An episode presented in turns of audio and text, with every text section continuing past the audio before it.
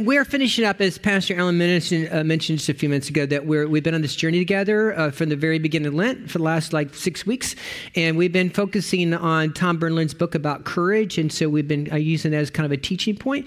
And so we began this journey actually down out in the desert with Jesus, you know, and we talked about the courage of Christ, but he had this conviction. We started talking about, you know, he had gone out in the wilderness to get ready, to prepare for what he needed to do in his 3 years of ministry, which ultimately leads us to today.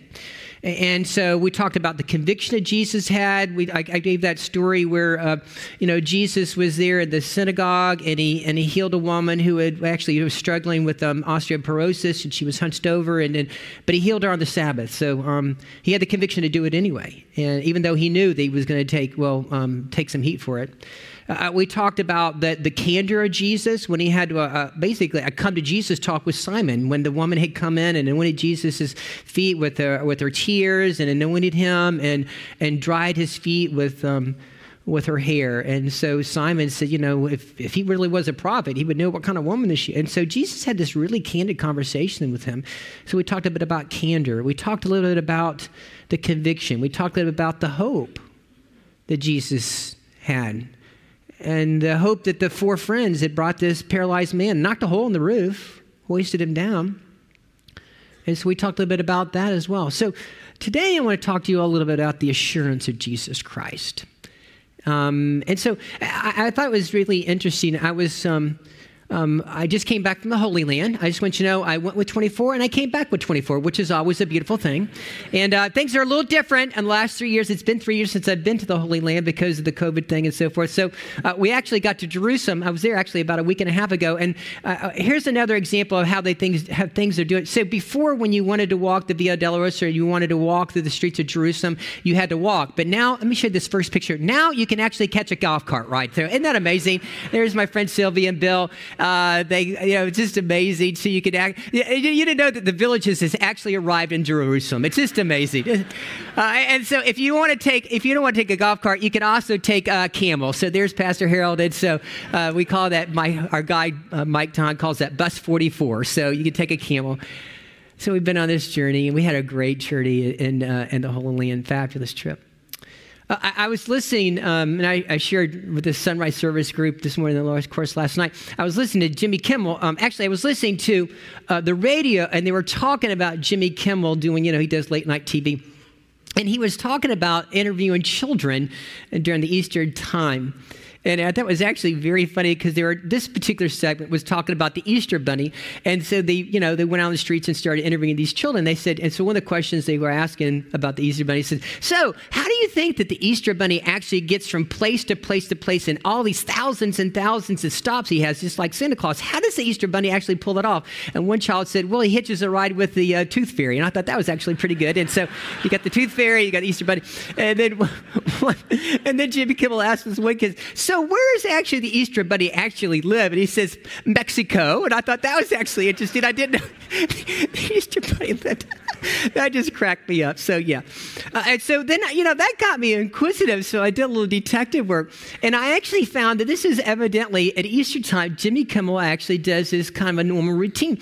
And so I went back to 2017. I saw a video that Jimmy Kimmel, actually I guess one of his producers, went to the streets of Hollywood and went to the Hollywood Boulevard and saw children walking along during the Easter season, the Easter week, and they asked them the question specifically, it wasn't about the Easter Bunny, it was specifically, what do you really know about the Easter story that's connected to Jesus Christ?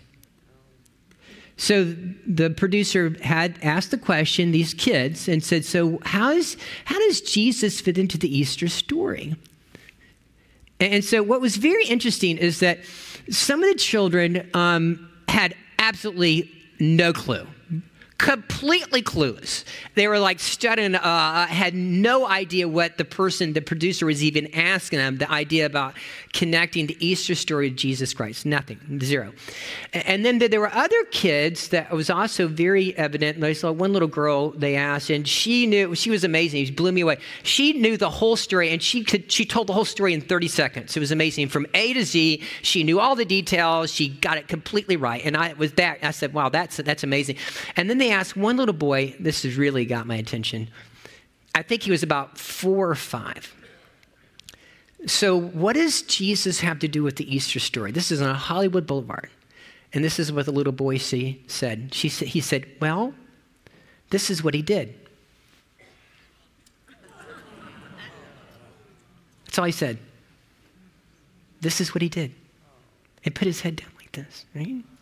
Wow. Amazing. The Easter story.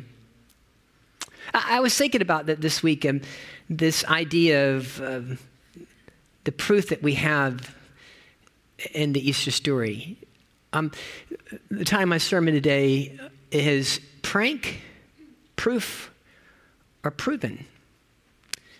I was thinking, once again, reflecting upon this story, this Easter story, and I was evidently, I made me think about the story. Actually, I told the story about almost 10 years ago. I think it was Easter, and it was about the story about Phineas. Phineas was this goes back to 1820. So Phineas was born in 1810, and his family grandfather, Taylor, had deeded him a piece of property, and it was called Ivy Island. It's in northern Connecticut. And so they kept, once again, his grandfather and his father continued to tell Phineas how important it was that his, you know, he was so blessed to be able to have this amazing opportunity. He's, you know, not many children have owned their own island. And so his grandfather had deeded him this island, Ivy Island. So they continue to kind of build this up in Phineas' life. And over the next 10 years, they continue to remind him that he was going to be he's the heir of this beautiful island. And so one day they said, you know, Phineas, we're going to take you to go see your island. And so Phineas actually, it was like 3 or 4 days out, and he kept excited. He says, when do we get to go? When do we get to go? When do we get to go? And they finally says, today's the day. So they load him up in their wagon, and they headed across Connecticut, and they began to make their way towards Ivy Island. And so, of course, just like a typical kid, you would think, are we there yet? Are we there yet? Are we there yet? And so they finally go, okay, it's just around the corner, just over the hill. This is in 1820. He was only 10 years old. So they go around the hill, and he finally jumps out the wagon. He says, go ahead, run. Go see it for yourself. So he went around over the hill, and he looked out, and lo and behold, there's Ivy Island. But it wasn't anything that they had depicted. It was just a snake-infested marsh. And then the grandfather, Taylor, and the father just laughed at Phineas because it was all just a big prank. Now, here's the rest of the story. Most of us don't know who Phineas is, but we also know him as, well, he was actually named after his grandfather, Taylor, and you know him as P.T., as in P.T. Barnum, as in P.T. Barnum and Bailey Circus. By the way, P.T., you know, as I thought this was interesting, when I looked up the quote about his life in Google, this is what they said. He will be remembered for promoting celebrated hoaxes. P.T. Barnum. You know, what's interesting, that particular story shaped his life for the rest of his life. He was the laughingstock. And the rest of his life, it was all about a hoax. It was always about a prank. It was always about the circus. It was all about pulling one over on somebody else. And by the way, P.T. Barnum was also known as the quote, there's a sucker born every minute. Right? So what's very interesting, I thought was very powerful, is that prank had a very definitive defining, it was a very defining moment in little P.T.'s life. So what is this all about today? Is it just a prank? Is there some sense of proof? Is this whole thing that I just read from you from the Gospel of Luke, it's in Matthew, Mark, Luke, and John. All 4 Gospels had the resurrection story. Is it proven in your heart? I had a very interesting conversation with one of my dear friends. His name was Brian, and he was in my church in faith before I came here. And I love Brian. But you know what? Brian was a cynic. I would call Brian an agnostic. He came to church every Sunday. He came with his family, his wife, and he had 2 kids. And the reason why he came to church is because his kids were a part of the youth group. But I would call him, he was agnostic, but he was seeking. And so he was always wanting to know more, and he was always pushing me. And so we would go to breakfast together, and we would go to the bagel place, and we'd sit over bagels and a cup of coffee. And by the way, Brian was probably one of the most intelligent people I ever met. He went to Princeton University, got his degree in literature. And so we would sit down, and we'd have these theological conversations. And I'll never forget one day, in the midst of his somewhat being agnostic and being cynical, but he came to church every Sunday. He says, you know, Harold, this whole thing, this whole death and resurrection of Jesus Christ, this is what he said. You know, it's either the biggest prank in human history or it's the most, well, it's the most important point in human history. It's either a prank, it's either a hoax, or it is the truth. And there lies what we all have to take this leap of faith, don't we? I said, you're exactly right. Brian, you're exactly right. So I continued to take Brian. We would eat bagels and drink coffee, and we did this day in, weekend, almost every Tuesday we would get together and we would talk.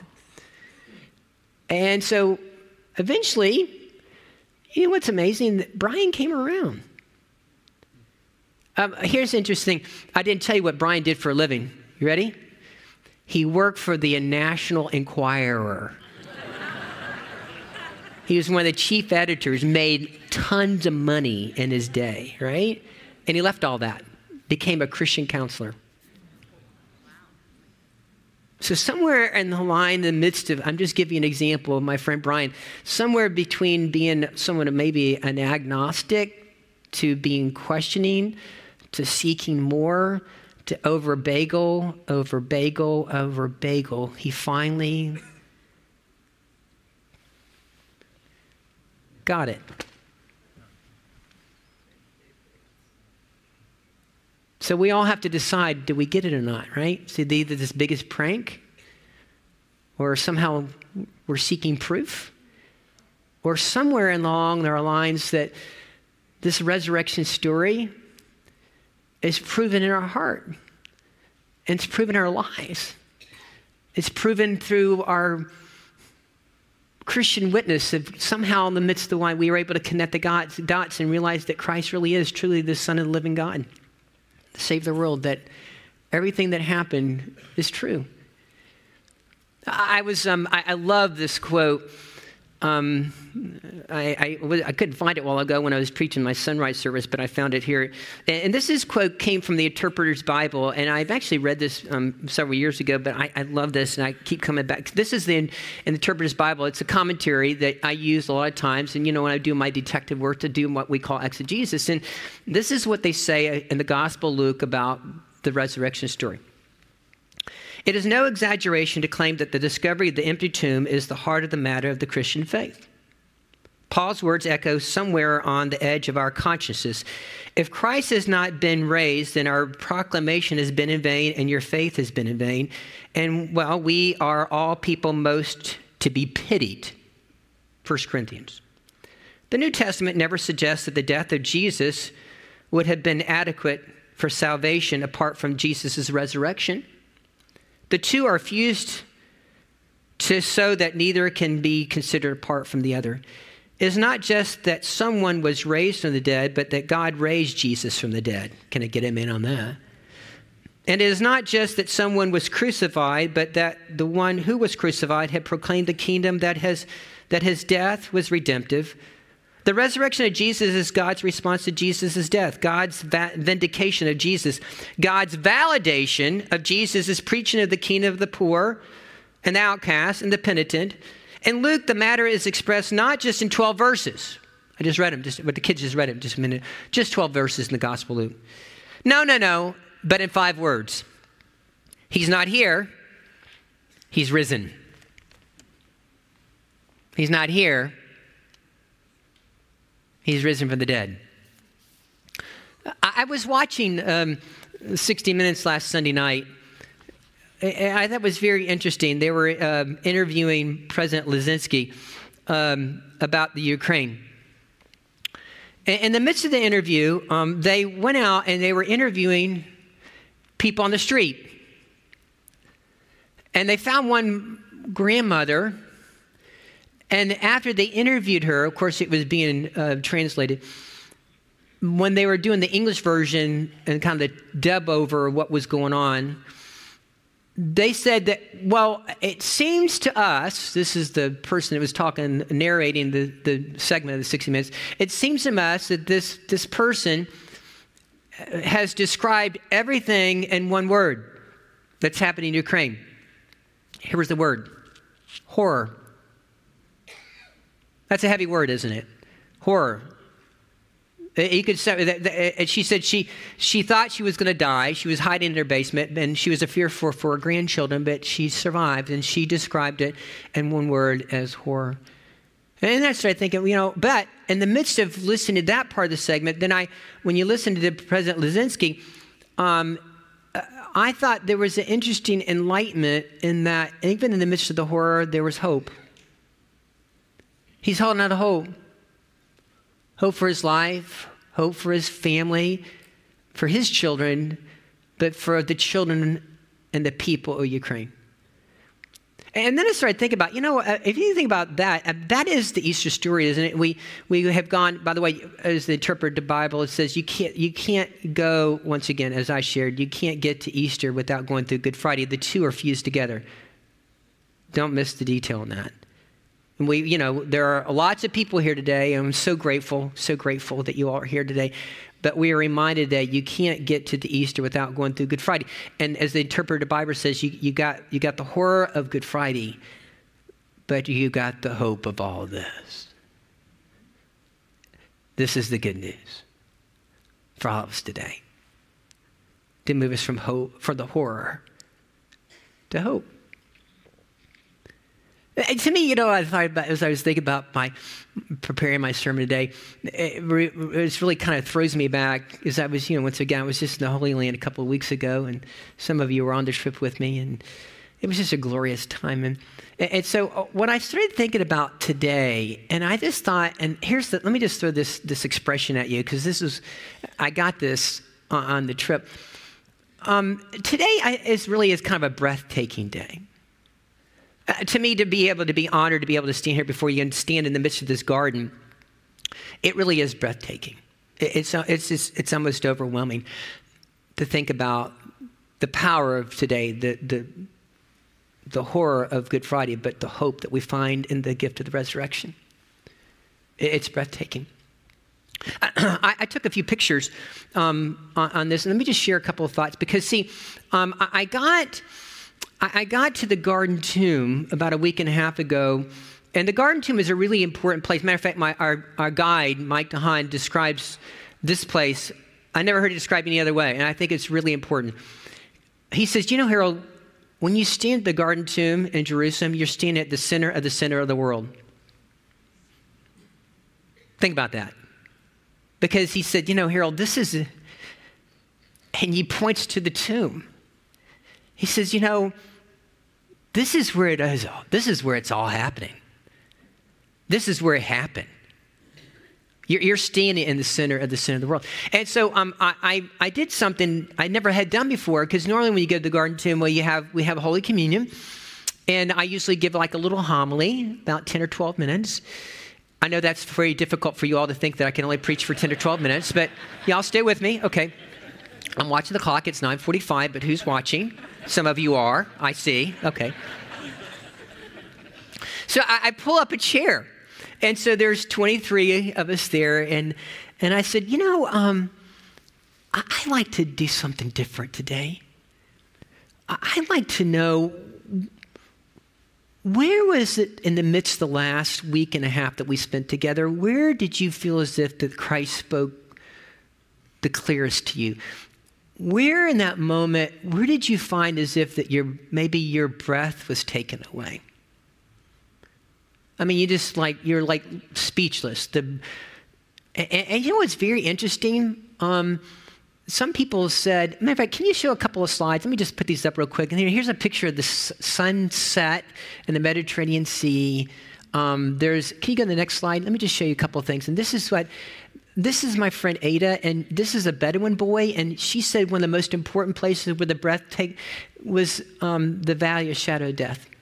And there's this little boy up there who, by the way, they had a beautiful little conversation, and he sold her that little turban thing on the top of her head. And he said, "Can I have your pen?" And so you see the pin on him? She actually gave him the pin. It's just a cheap pin, but he was so over the moon about that pin, right? And so there was that moment. Can you show the next slide? And so this is the Church of Nativity. And she said, "You know, Harold, when I was in the Church of Nativity, I felt like I was floating. And I took this picture of this little boy lighting the candle in the Church of Nativity." Can you show the next slide? And so here's a picture of Harold being, some people said it was a baptismal site. I put a picture of myself up there because I want to tell you, when you come out of the Jordan River and you've been baptized, you don't look real good. So I put myself up there. And can you go to the next slide? And then here's the church of, this is Caiaphas' house. So let me tell you a little story about Caiaphas' house. Some people said, it could be different places. You know what's amazing to me is that almost every single person said it was a different place, which reminds me of the power of the Holy Spirit, because you can read the scripture and, you read something maybe 20 years ago and you read the same piece of scripture after you put it into context of your life. Maybe you've gone through some kind of crisis or calamity or something. Maybe you lost a spouse or you lost a child or a grandchild. And then all of a sudden you read maybe the Easter story and all of a sudden it has new meaning. That's the power of the Holy Spirit. So when I pulled up my chair and said, "Hey, listen, where did you have your breath taken away?" It's interesting. I almost got 23 different answers to the question. So we get to the Caiaphas' house. And so, which is very powerful because Caiaphas' house is where Jesus is on trial. He was on the trumped up charges. And of course, the Jewish officials didn't have the power to actually kill him. So they had to go through Pilate and had to go through the Roman authorities to actually have the power to kill him. But they had him trumped up on these charges. So he shows up at Caiaphas' house, which is the high priest. And which is very interesting, when you go to Caiaphas' house, you go to the bottom of the Caiaphas' house and there's a pit. There's a cistern there. Matter of fact, I think we got a picture of that. And so this is where Jesus would have been hoisted down into this pit. And in the tradition that we normally have, I usually read a little piece of scripture from the book of Psalms. Can you imagine Jesus being down, lowered in the pit? It would have been completely dark, and he knows he's going to be crucified tomorrow. By the way, you can't get to Easter without going through Good Friday. There's the horror, but there is the hope. And the reason why we're here today is because we have hope. Can I be amen on that? So here's the interesting thing. Lord, you are the God who saves me. Day and night I cry out to you. May my prayer come before you. Turn your ear to my cry. I'm overwhelmed with trouble, and my life draws near to death. I'm counted among those who go down to the pit. I'm like the one without strength. I am set apart from the dead, like the slain who lie in the grave, whom you remember no more, who are cut off from your care. You have put me in the lowest pit, in the darkest depth. Your wrath lies heavily on me. You have overwhelmed me with all your waves. Can you imagine Jesus thinking and praying this prayer in the pit at Caiaphas' house? It's kind of horrific, isn't it? Okay, so we go to Caiaphas' house, and we're sitting out there. And so can you put that slide back up real quick? Let me just explain something, put it in context. So we're standing there at Caiaphas' house, and on the left-hand side, there's like a little garden area. You see the green? Okay, so we're seeing there's a little rail there. By the way, there are steps right next to where that garden is. They are literally the steps in which Jesus would have made and walked from across the Kidron Valley. He would have taken that journey from the Garden of Gethsemane, and he would have walked up exact those steps, and it would have walked right by Caiaphas' house. They're still there 2,000 years later. You can look at them. And so we're looking down, and he says, my friend Mike, who's my guide, he says, "Harold, you see that tree down the bottom down there?" And I said, "Yeah, I see that tree." He said, "You see the olive tree? You count 2 or 3 of them." And I said, "Yeah." He says, I planted that tree. He said, "I actually planted that tree for one of my friends who had lost a loved one or something." He says, "I did it, as kind of an honor to them." And he says, "You know what, Harold, next year when you come back, I'm going to plant a tree for you." Yeah. So one of my friends, Barb, was listening to that conversation. And then all of a sudden she came out, and she has tears streaming down her cheeks. And she's literally almost out of breath. And I said, "Barb, what's wrong? What's going on?" And then she says, "Harold," and she's talking to me and Mike, she says, "When you start talking about the tree," she says, "it just brought back this flood of memories." I said, "What memories?" And she said, "Well, in the 1990s, my sister was murdered." And my mother and father made arrangements for a tree to be planted somewhere around here. So when you started talking about plant a tree, it reminded me of the horror of my sister being murdered. Wow. My friend Barb gave a, when we go on this trip, we always, I give people opportunity to be able to give a devotion on the bus. And one day, before I had that conversation, she had come and she says, you know what? I said, does anybody have a devotion day? And she said, I've got one. She said, I got it from a friend last night. And I said, well, we'd love to hear that, Barb. Please tell us your devotion. And this is the devotion. There was a moment when Moses had the nerve or the audacity to ask God what his name was. God was gracious enough to answer, and the name he gave is recorded in the original Hebrew. Over time, we arbitrarily added an A and E. Therefore, it becomes Yahweh, presumably because we have a preference for vowels. But scholars and rabbis have noted that the original letters in Hebrew represent breathing sounds or aspiration consonants. When pronounced without intervening vowels, it actually sounds like breathing.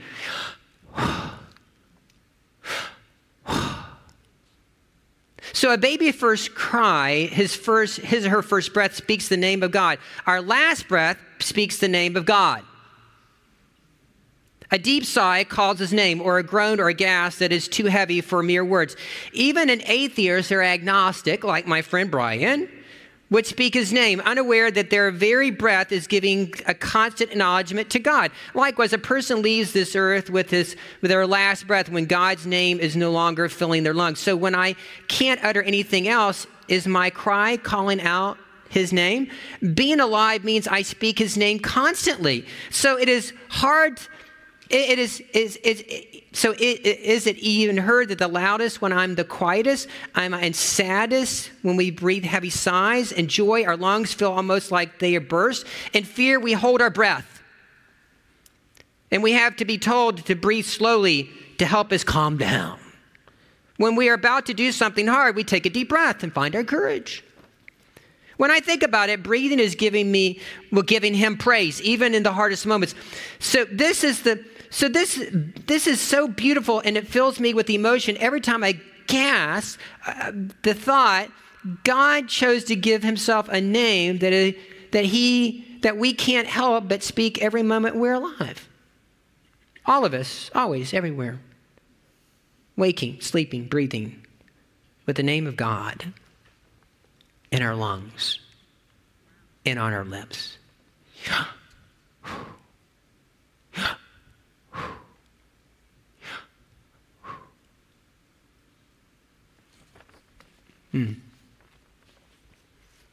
Took courage for Jesus to get us here today.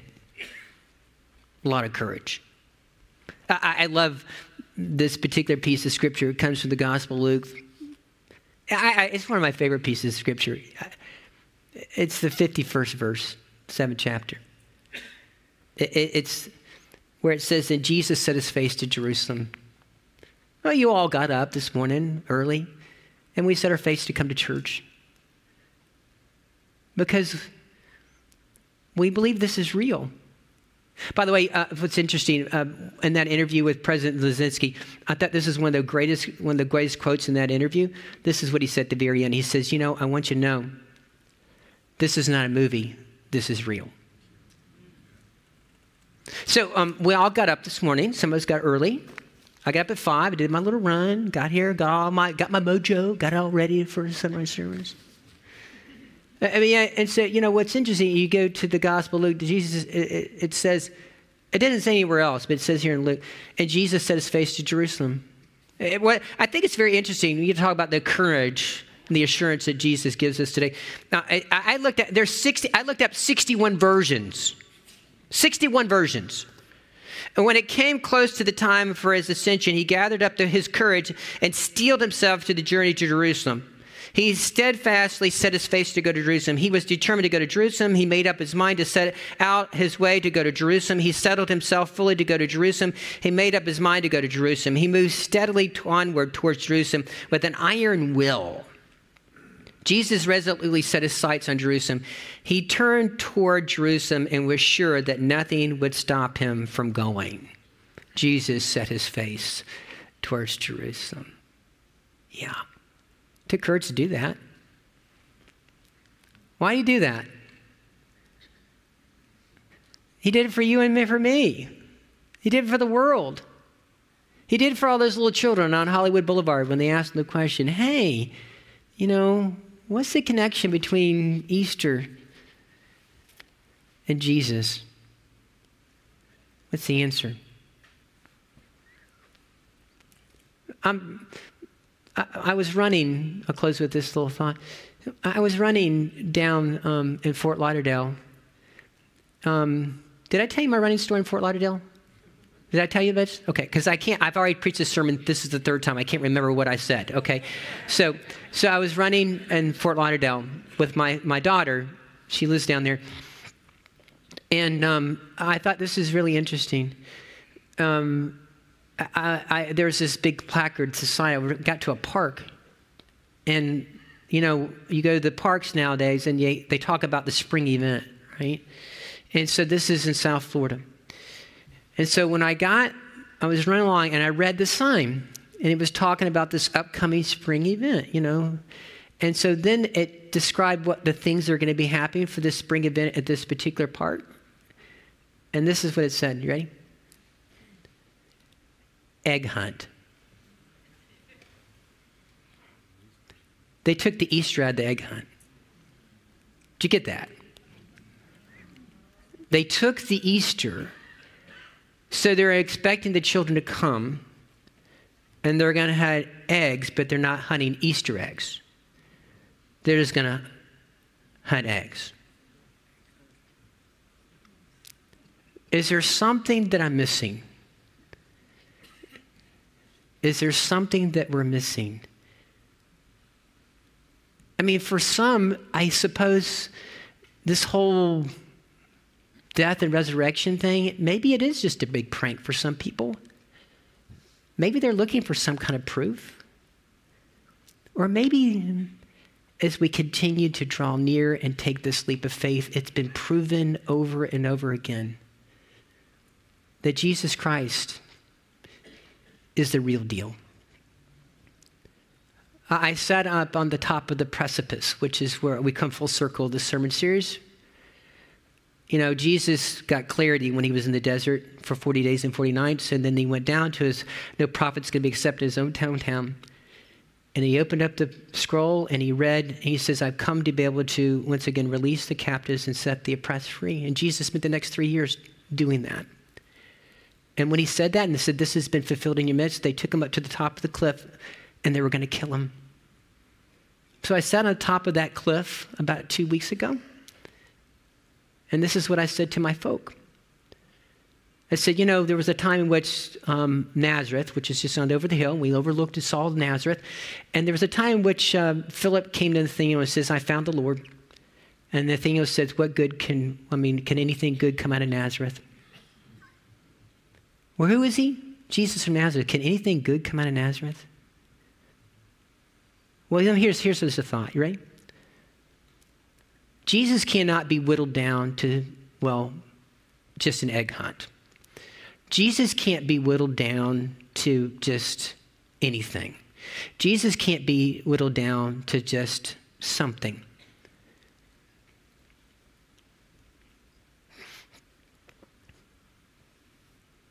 Jesus is everything.